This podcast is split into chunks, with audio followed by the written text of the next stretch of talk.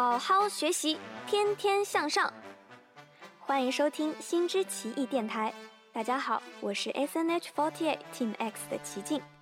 在这个电台里，会和大家分享并朗读书籍节选，希望大家能在这里度过一段美好的阅读时光。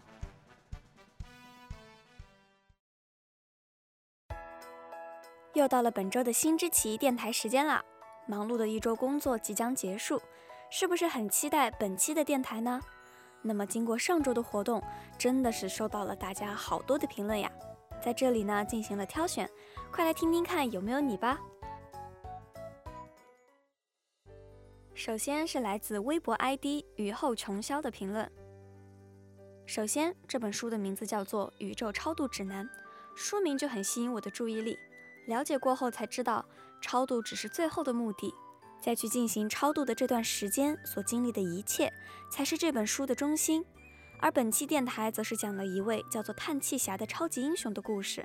叹气侠是致力于拯救的一位英雄，十七年来，他兢兢业业地保护着城市的和平。文中曾提到“我们与他们”的概念。是的，也许叹气侠也不知道自己究竟在和谁战斗。又是在保护谁？可是城市需要他这样的存在，可以说是和平的象征吧。人总是畏惧比自己强大的存在，坏人也是如此。叹气侠的存在让许多心存歹意的人行动前要三思，这会大大降低城市的犯罪率。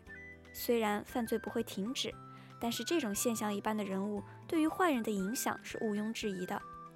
上面说到了，犯罪不会停止。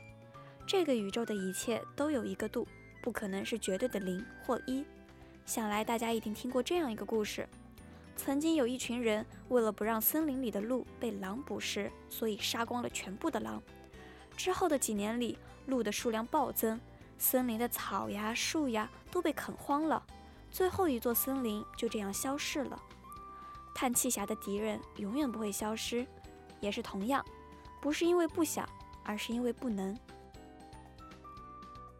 下一条评论来自口袋 ID 小易。有些人为了别人而活，有些人为了别人而死。初看本文标题的时候就在想，如果为了别人而活的话，那人生可就太没意思了吧。叹气侠是一个各种意义上的超级英雄，在一个城市十七年，保护着城市里的人们。他是小孩子们心目中最厉害的存在，最崇拜的人，也是坏人们的眼中钉。可能无时无刻不希望他消失在这个世界上。他是政府官员眼中的福星，能够让叹气侠相关的产业变得红火。他是一个英雄，也是一个信仰。想象一下叹气侠的前身，他可能只是一个路过这个城市的人，由于自己的正义感，或是探视的治安实在太差，以自身超强的能力出手相助。尽管最后犯罪率好像并没有降低。但是他的出现让整个城市变得不一样了起来，因为城市有了一个为探视而存在的超级英雄。在成为超级英雄的很多年之后，他才明白了这样的道理：城市不能没有坏人，因为政府和警察管不到的地方，总需要有人去做一些事。叹气侠是为了自己的正义感而成为叹气侠的，可是却又不得不为了探视而留下来。不知道这对于他来说到底是好事还是坏事呢？叹气侠最后因为意外走了，不知道他是否也在最后一刻感觉到轻松，又或者是感觉到沮丧。做了那么久的超级英雄，探视真的需要自己吗？但不管怎么样，在他们的故事世界里是有天堂的，也许在那里他也可以成为一名超级英雄，是自己最向往的样子，为了自己而活。也可以随心所欲地吃自己喜欢的油炸食品。这一篇故事的结局好像并不太好，但我希望叹气侠的结局可以是美好的。下一个投稿呢，来自口袋 ID 为 Rainbow Man。英雄是什么？有些人为了别人而活，有些人为了别人而死。寻常人如是，英雄亦如是。不同的是，寻常匹夫总为自己活着。鲜有为大众而死，英雄活着是为了大众活着，英雄死去，往往也是为了让别人活得更好。英雄既为信仰奋斗，也甘为理想献身。匈牙利诗人裴多菲曾写下诗句表明心迹：“若为自由故，二者皆可抛。”后来他跋山涉水，奔赴革命，奋战在前线，埋骨于俄国。不以成败论英雄，是自古有之的认识。南宋文天祥力图挽狂澜与既倒，扶大厦于将倾，败而不屈，扶而不降，过零丁洋，作正气歌，以身殉国，以死明志，留下诗篇千古传颂。英雄就是这么一类因信仰生，为理想死，枭首人不倒，失败也伟大的人物。在目前的环境中，煮酒论英雄好像已经成为一种奢谈。在平和的国度中。在轻飘飘的时代里，芸芸众生皆浮游，人性使然。对于普通人而言，对切己的琐事总比世界大事要更关心。正如张爱玲所写的：“窗台上的花瓶比窗外的群众场面大。”大时代的大人物好像离我们越来越远，远到化作腐朽沉寂，远到只存在于历史课本，最后变成试卷上的一行考题。这个社会好像已经不需要传统的英雄，我们不忍心看到抛头颅、洒热血的过激行径，不情愿心怀动辄民族大义、言必苍生福祉的高远志向，不乐意谈论远在天边的饥荒与压迫，近在眼前的失序和不公。越来越多的人说，管好自己的一亩三分地，别想着出头冲英雄，甚至连正邪的界限都模糊起来。在经历一阵超级英雄影视作品改编的风潮后，观众腻了，于是出现了颠覆套路、反超级英雄的作品。所以英雄假死，传奇落幕，人们松了一口气，因为不用面对一个颇显尴尬的戏码：万年不变的正邪交锋，一个逐渐错位的人，江河日下的过气英雄，和一个早已逆位的结果，不停的消灭打压，却永远有人作恶。所以北岛说，在一个没有英雄的年代里，能做一个人就很不容易了，而不是做一条狗。也许确实是这样。如果做英雄太痛苦、太寂寞，如果这个时代已经不需要英雄，那我们至少怀抱虽不能至，心向往之的信念，做一个真正的人吧。就像李敖的自白，在环境的极限下，我们少做一分懦夫，我们就该多充一分勇士。能表白一下真我。就少戴一次假面。如果我们能高飞，我们希望飞得像只多谋的九头鸟；如果我们与覆巢同下，我们希望不是一个太狼狈的坏蛋；如果我们在府邸，我们希望不做祖肉，而是一条活生生的游魂。古有三不朽之说，是指立德、立功、立言三个方面。也就是说，一个人的不朽要讲求人格言行的统一。在这种意义下，英雄事迹可能将与岁月同朽，但精神将浩然长存。鼓励来者，使我们偶尔也会意识到，除了柴米油盐酱醋茶，除了赚钱升官买车买房外，人世间还有一股横眉冷对的勇气，一种高山仰止的情怀，一份心系天下的理想。正如文末目睹偶像倒下，含泪却眼神坚定的小崇拜者。那种血脉相通的英雄精神，随旧时代的血迹风干，在新一辈的热血中激荡。下一条评论呢，来自可带 ID 为 P E N G X U E Y O U，又是一篇考验语言能力的文章。但总的书含义真深，这篇文章能理解成现实社会中存在的矛盾，也能理解成每一个人的内心斗争。叹气侠是一位因为解决政府和人民解决不了的问题而被崇拜的超级英雄，是社会上充满邪恶和矛盾才会出现的存在。虽然每一次叹气侠解决了问题，但又会不断的出现别的问题。叹世的气氛很灰暗，街上有衰败的影子。为什么呢？是因为人们作恶也是为了活得更好，人们需要快乐，这些邪恶来自于人们的心理。并不是打绝典型的坏人而能解决的，所以问题还会继续出现。究竟谁是敌人都说不清楚。换个角度来思考，每一个人的心里都会存在叹气侠和坏人。正义有时候会令人窒息。之所以人们会做别的选择，其实，在现实生活里并不存在万能的超级英雄，只能靠自己的想法和判断去面对。而且所谓的正义，是不是有人假造出来的也说不定。但愿自己能有鉴别真伪的眼力了。最后，听完了这篇文章，再回到文章开头部分的一句话：有些人为了别人而活，有些人为了别人而死。感觉这句话可以表现着，在这个社会上，作为父母非常珍惜孩子的那种心情。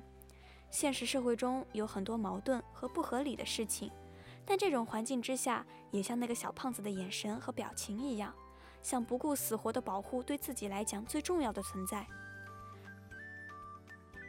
下一条评论来自口袋 ID 为 czzach 炸壳。在这样一个有一点超现实的故事里，知道了叹气侠的存在。人们在获取快乐和安全感的同时，也很需要满足欲望，需要正义。有的时候，人期待英雄胜过期待正义。我是这样理解这个故事的。最后一条评论来自口袋 ID 为 hales。睡意朦胧间，听完了这期电台，叹气侠似乎是个信则有，不信则无的存在。然而，其实每个人心里都会有一个超级英雄的存在，来支撑着自己，或者以其为目标前进吧。他可以是叹气侠，可以是蜘蛛侠，也可以是猪猪侠，就像信仰一样，因人而异嘛。小时候觉得项羽很厉害，英雄当如斯，铮铮铁骨，无畏无惧。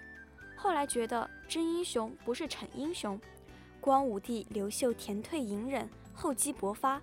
登基后也心怀天下，以人治国，开创了光武中兴的盛世，这才是真英雄。可是到了现在的年纪，又觉得自己以前的认知很幼稚。我的英雄哪需要那么伟大？能让寡淡又无趣的我感到快乐，就超厉害啦。所以现在齐静就是我的小英雄了呢。对我就是为了最后一句话才读读这条 评论的。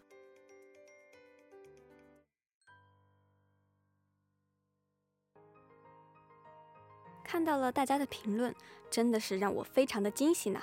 没有想到，原来大家的文笔和想法都那么有趣。超级英雄这样的名词，让我非常容易带入到漫威里的人物，钢铁侠、蜘蛛侠、美国队长啊之类的。而这一篇内容呢，会让我联想到美国队长三的情节。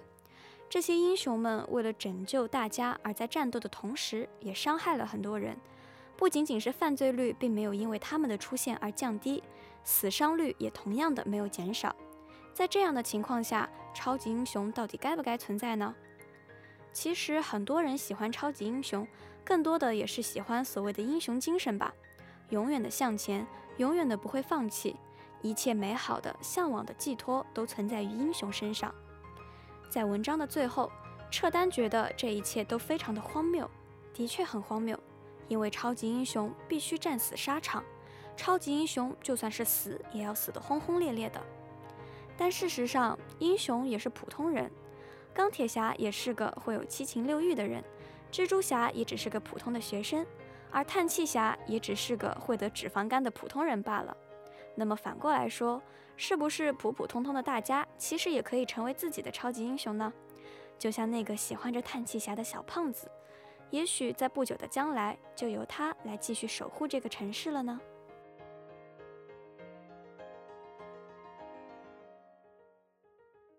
那么以上呢，就是上一期节目挑选出来的评论和投稿啦。恭喜以上玩家获得奖励，详细情况呢，也要继续关注口袋四八的官方微博来领取你们的奖励哦。那么接下来呢，就要进入到今天的朗读部分了。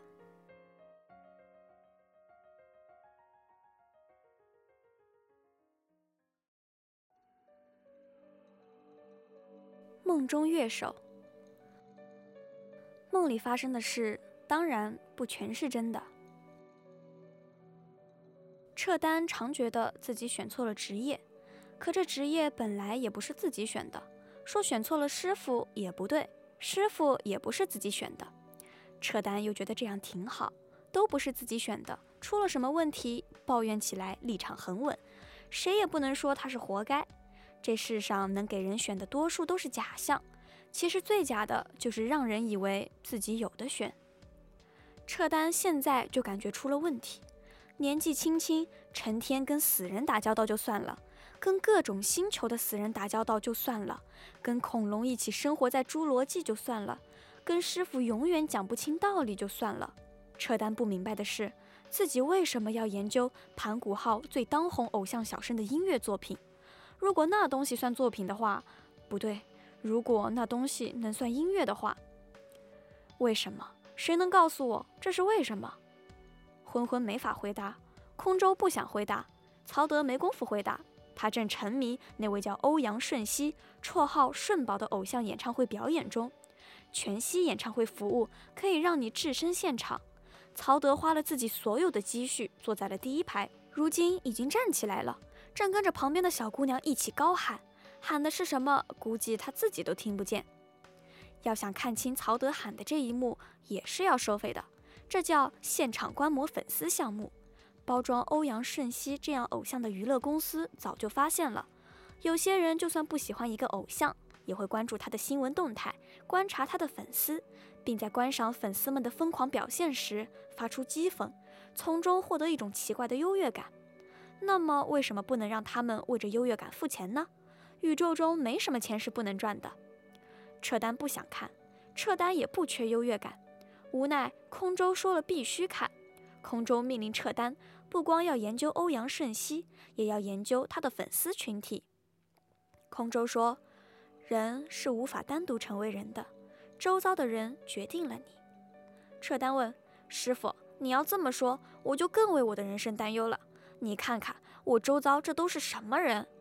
你知足吧。你再看看我。”扯淡没力气跟师傅拌嘴，他全部精力都被这丰富发达的娱乐产业耗尽了。追一个像欧阳顺熙这样的明星，时间和金钱是永远不可能够用的。现场演唱会就不说了，只要钱给够。你可以置身他主演的电影中做一个龙套，你可以在他乘坐的飞船上伪装空乘，你可以获得出现在他楼下三秒钟的机会。当然，是否能引起他的注意就要看运气了，毕竟也不是所有事都能用钱解决的。扯单通过这段时间的研究琢磨出来，正是因为不能全用钱解决，才更有意思。在不明码标价的时候，追求者们仿佛得到了一个公正的舞台。大家获得了可悲的平等。不想了，看个破偶像再把自己弄抑郁了，可太不值得了。撤单，关掉欧阳瞬息的影音，去找空舟。空舟正在听歌，摇头晃脑。师傅，你觉得他这歌好听吗？谁的？欧阳顺熙啊？我又没听，我正在听自己年轻时候唱经的录音。扯淡有点生气，你让我研究，你自己不听。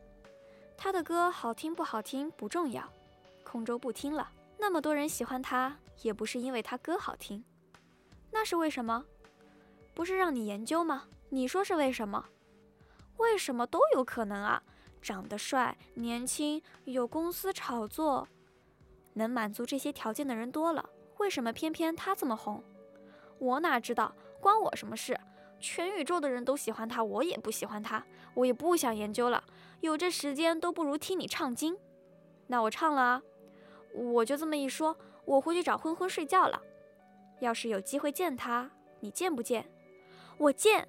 曹德不知道从哪里冒出来，师傅，我要见他，我要见顺宝。为了顺宝，我什么都可以给你。你本来就什么都给我了。车丹看看曹德，摇摇头，我不见。你看看，喜欢他的都是什么人？空舟说：“不见也得见，他是我们的客户。”车丹问：“他要超度谁啊？”他梦中的一个人。盘古号是人类在银河系中最大的太空站，里面生活着将近十二亿人，每天有无数往来飞船。最开始建造这种巨型太空站的理由是，人类相信地球必将无法承载人口膨胀，要早做打算。可在长达百年的建造过程中，学者们发现地球人口并没有爆炸增长，反而开始变少。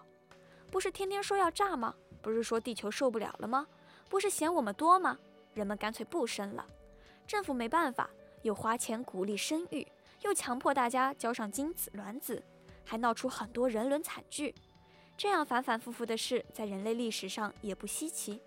或者说，就是这样反反复复的事。构成了人类历史。不管地球如何，太空站毕竟建好了，越来越多地球人选择到盘古号生活，因为大部分人都有一个经不起推敲的幻觉，认为只要换换环境，何况还是到了太空，自己的人生就会有起色。等真到了太空站，这幻觉自然也就破灭了，在里面跟在地球没什么不同。这可是科学家费了好大劲才做到的。不过人们也没有因此搬走，人类还有一个优点。就是对幻想破灭接受起来毫无阻碍，不就是活着吗？谁不会呀？慢慢的，盘古号从一个人类征服宇宙的象征，变成了一切都毫无意义的象征。简单来说，就是跟地球一模一样。撤单跟着空舟来到盘古号，这里人口多，亚洲人占很大比例，很多人过世后会选择超度，生意好做。眼前一切熟悉如地球。知道都是模拟技术，扯淡根本不关心这蓝天草地是真是假，也不在乎这走来走去的人是真是假。毕竟在地球上也到处都是真假难辨的模拟景观，这倒是一举解决了所有环保问题。撤单刚到达汴梁，就看到了欧阳胜熙的巨幅广告，那是他代言的美容产品，说美容不太确切，那产品只是用某些基因手段增强人的自信。并不真的改变外貌。欧阳瞬息的广告词就是：“你不需要像我一样美，你只需要以为自己像我一样美。”说真的，虽然反感欧阳瞬息，撤单对这个产品还是挺动心。不过想想还是算了，毕竟有空舟在身边，什么自信都能给你毁掉。欧阳瞬息的住所是绝密的，在粉丝如此疯狂的情况下，依然没有被任何人发现。盘古号上的狗仔甚至高薪聘请过地球上最著名的狗仔，也无功而返。那位狗仔甚至因为出战失利，打击太大，放弃了这份高贵的职业，转行做了一名卑贱的政客。凭着众多明星的支持，选举一直很顺利。欧阳瞬息没派人来接，直接把家的地址给了空舟，让他自己坐飞船过来。车丹说：“这地址能卖很多钱吧？他不怕我们泄露出去？”他给我们的钱比这多得多。再说，鉴于这次要超度的人，我们能泄露的可太多了，不如开始就建立信任。顺宝是个聪明人啊。顺宝的家在一栋二十多层的公寓里，这二十多层应该都是他的，不过他只住了六层的一间。家里绿墙绿地，摆了很多海报、奖杯，还有各种艺术品。撤单正在感慨有钱真好时，看到了一幅梵高的油画。这是真迹吗？欧阳顺熙给他们开了门以后，就走回卧室去穿衣服，好像这两人是他多年的朋友一样。这会儿他穿好衣服出来，没怎么睡醒的样子。欧阳顺熙说：“是吧？你也喜欢他？谁？不知道，这是粉丝送的。”车丹感慨：“有粉丝真好，可能比有钱还好。”欧阳顺熙坐到客厅里唯一的沙发上，意识到可能不太对。又站了起来，你们坐。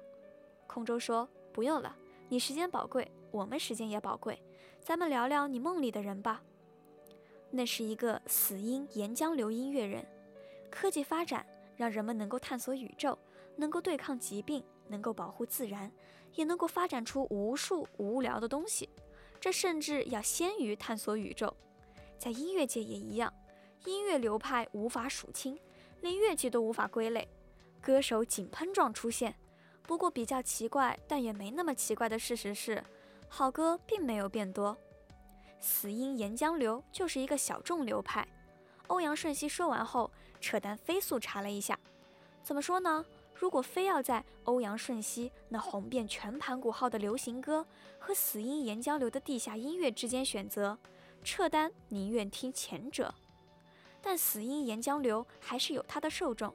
因为他的演出基本都不合法，所以表演者出没在隐蔽的酒吧，戴着婴儿面具，喝着岩浆饮料；听众也戴着面具，眼中泛着怒火，时而有泪光。演出规矩是，歌手如果终止演唱的话，就意味着他要自杀了，而这也是演出的高潮。如果是其他原因终止了演出，歌手也会死，因为听众会用手里的灭火器喷死他。欧阳顺熙说。我是在三年前梦到他的，在那之前，我根本没听过那种歌，也根本不认识他。我经常被这种噩梦吓醒。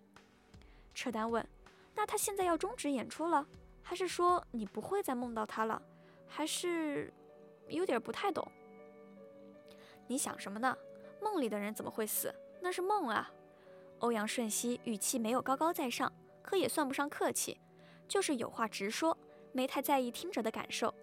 据说人人都想让别人这样跟自己说话，可真这么说了，都会觉得被冒犯。撤单还好，毕竟空中说话比这难听多了，习惯了。可他好像真要死了。这后半句话的语气，与其说是惋惜，不如说是疑惑。欧阳顺熙也没明白，为什么一个梦里的人会死。欧阳顺熙脚搭在桌上，只在进门时让了一下空舟师徒，现在似乎已经完全不在乎他们站得累不累了。他陷入了已经思考过无数次的问题。他到底是谁？这个问题，欧阳瞬息自己查了无数资料，雇佣了专门的机器人，也找了人类学者咨询。他在约空舟来时就说明了这一复杂情况。虽然空舟知道他接受了报价后，就没在意过他说的任何话。随着人类文明的发展，人类精神尺度的拓宽，人类的精神问题也日益严重。基本上每一个人都有至少一位心理医生。死因岩浆流这种音乐形式绝算不上严重的心理问题，欧阳顺熙的梦境也不算。人常被各式各样的梦境困住，早就发明了造梦机，也发明了入梦机。人可以为自己制造梦境，也可以与他人的梦境连通。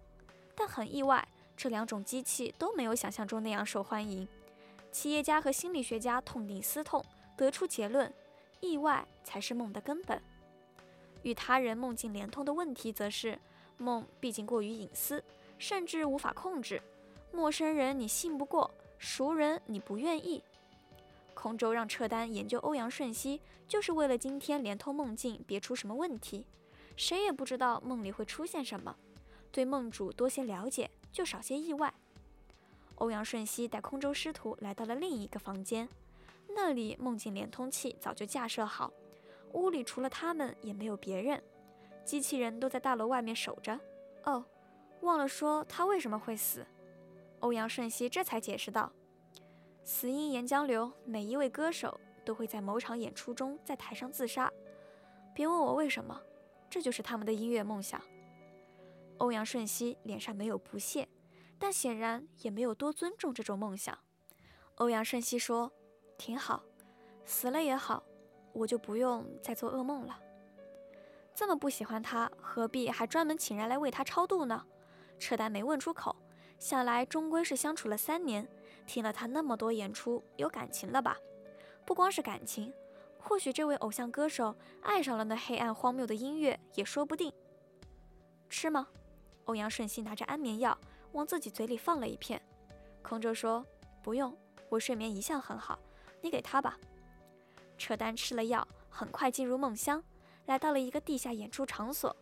走道里弥漫着烟草和棉花糖味儿，肮脏拥挤，很多人，也有外星人。扯丹挤到门前，挤到演出场地，没听到意料中的噪音。场地中人人都戴着面具，台上歌手也戴着面具，看身影是个女孩。那歌手忽然摘了面具，小北，扯丹大喊出来，想挤上去。后面有人拉住了自己，回头看是师傅。空舟说：“醒。”撤单醒来，发现师傅在眼前，摘了连通器。嘘，空舟示意撤单别说话。撤单看到欧阳瞬息站了起来，走向房间里的一个暗门。那暗门后是电梯。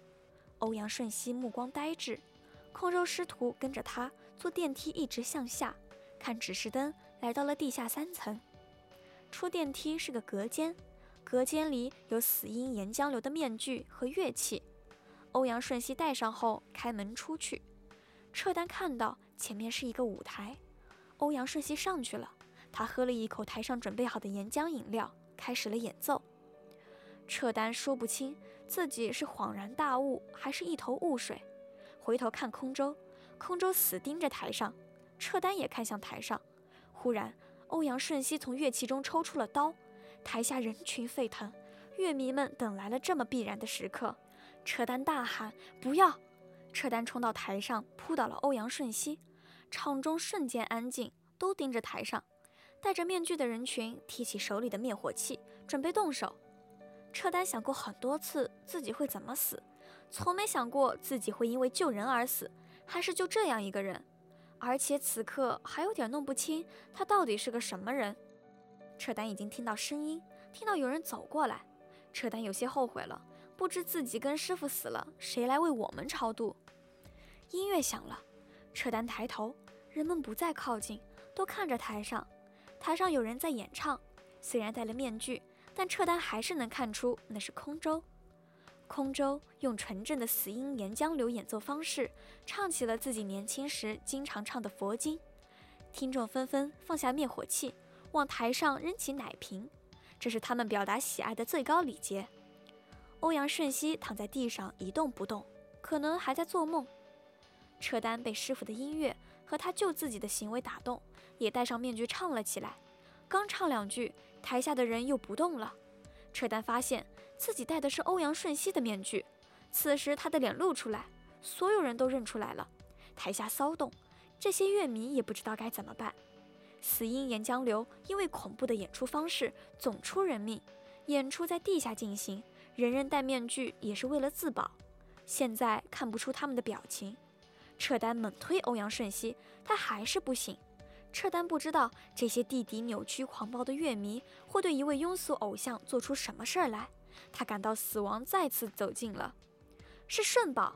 台下有个女孩子的声音说：“顺宝。”一个男人的声音。台下听众兴奋起来，很多人摘掉面具想冲上台。顺宝，顺宝居然也唱我们死因岩浆流啊！我就说我们的音乐不小众。空舟和撤丹拉起欧阳顺熙逃走了。在回家的电梯上，欧阳顺熙醒过来，问了一句：“现在是梦吗？”第二天，全盘古号都知道了欧阳瞬息有精神疾病，很普通的一种精神分裂，并且另一个身份是一位死因岩浆流的歌手。在新闻爆出几分钟后，很多人就表示自己也有同样的症状，他的名气再次飙升。很多以前像撤单一样反感欧阳瞬息、对审美自视甚高的人，也成为了他的粉丝，并写了很多文章，找了很多高深莫测的理由。他的公司已经宣布了，马上会出一张死因岩浆流的唱片。经纪人联系到欧阳顺熙，非常激动：“高啊，顺宝，你这招厉害啊！我们还在担心你的人气马上就要下跌，你也到了顶峰。不瞒你说，最近一年一直在头疼你怎么转型，没想到你自己想出办法了，难为你还学了那么难听的东西。不过没事儿。”我们找了他们最专业的音乐人，马上给你打造一连串。欧阳顺熙什么也没说，关掉经纪人的显示页面后，跟空舟说：“你看，我这个计划不能找身边的人，他们我都信不过，找你们对我来说比较安全。现在结局不错，超度的钱我会照付。”不用了，空舟说：“那位唱死因岩浆流的歌手不光没死，还终于活在世人面前。”就不存在超度了，不存在超度，我就没法收钱。撤丹说：“你是利用我们啊！”撤丹有点生气。欧阳顺熙没什么表情，也没说话。空舟说：“走吧，技不如人就认栽，有点出息。”撤丹说：“我还救了你一命，我差点被灭火器喷死。”走吧，还要不要脸了？谁求你救人了？空舟冲欧阳顺熙核实，拉着撤丹离开。欧阳瞬息看着空舟的背影，还是没说话。撤丹说：“师傅被这么个青春偶像戏耍利用，你居然就认怂了？别把人想的那么简单。什么简单？他还简单？他这多复杂啊！找咱们俩来，让咱们冒着生命危险把他的人格暴露出来，又不给钱，他还继续。”空舟说：“你觉得他算准了我们会救他吗？是我救的，不过你救了我，我可没救你。”我就是想唱歌，空舟继续说：“我相信让你再犹豫一会儿，也不会救他了吧？那他是真想死？不知道，人并不知道自己的行为是为了什么，尤其涉及生死。”空舟说的严肃，撤单忽然笑起来：“师傅，你歌唱的挺好啊，人家都扔奶瓶了。”看你这么开心，可能这个不需要给你了。空舟打开一个包裹，里面是梵高那幅画。啊，顺宝给我的，现在叫顺宝了。他为什么给我呀？空舟没说话，看着撤单。撤单想到师傅刚刚说的那番话，也不再问了。模拟舱里放着欧阳顺熙的歌，曹德跟着跳来跳去。歌里唱道：“你是梦，我是梦，为什么做梦？为什么要醒？”撤单听了一会儿，依然觉得是很烂的歌。不过他可能有他的苦衷。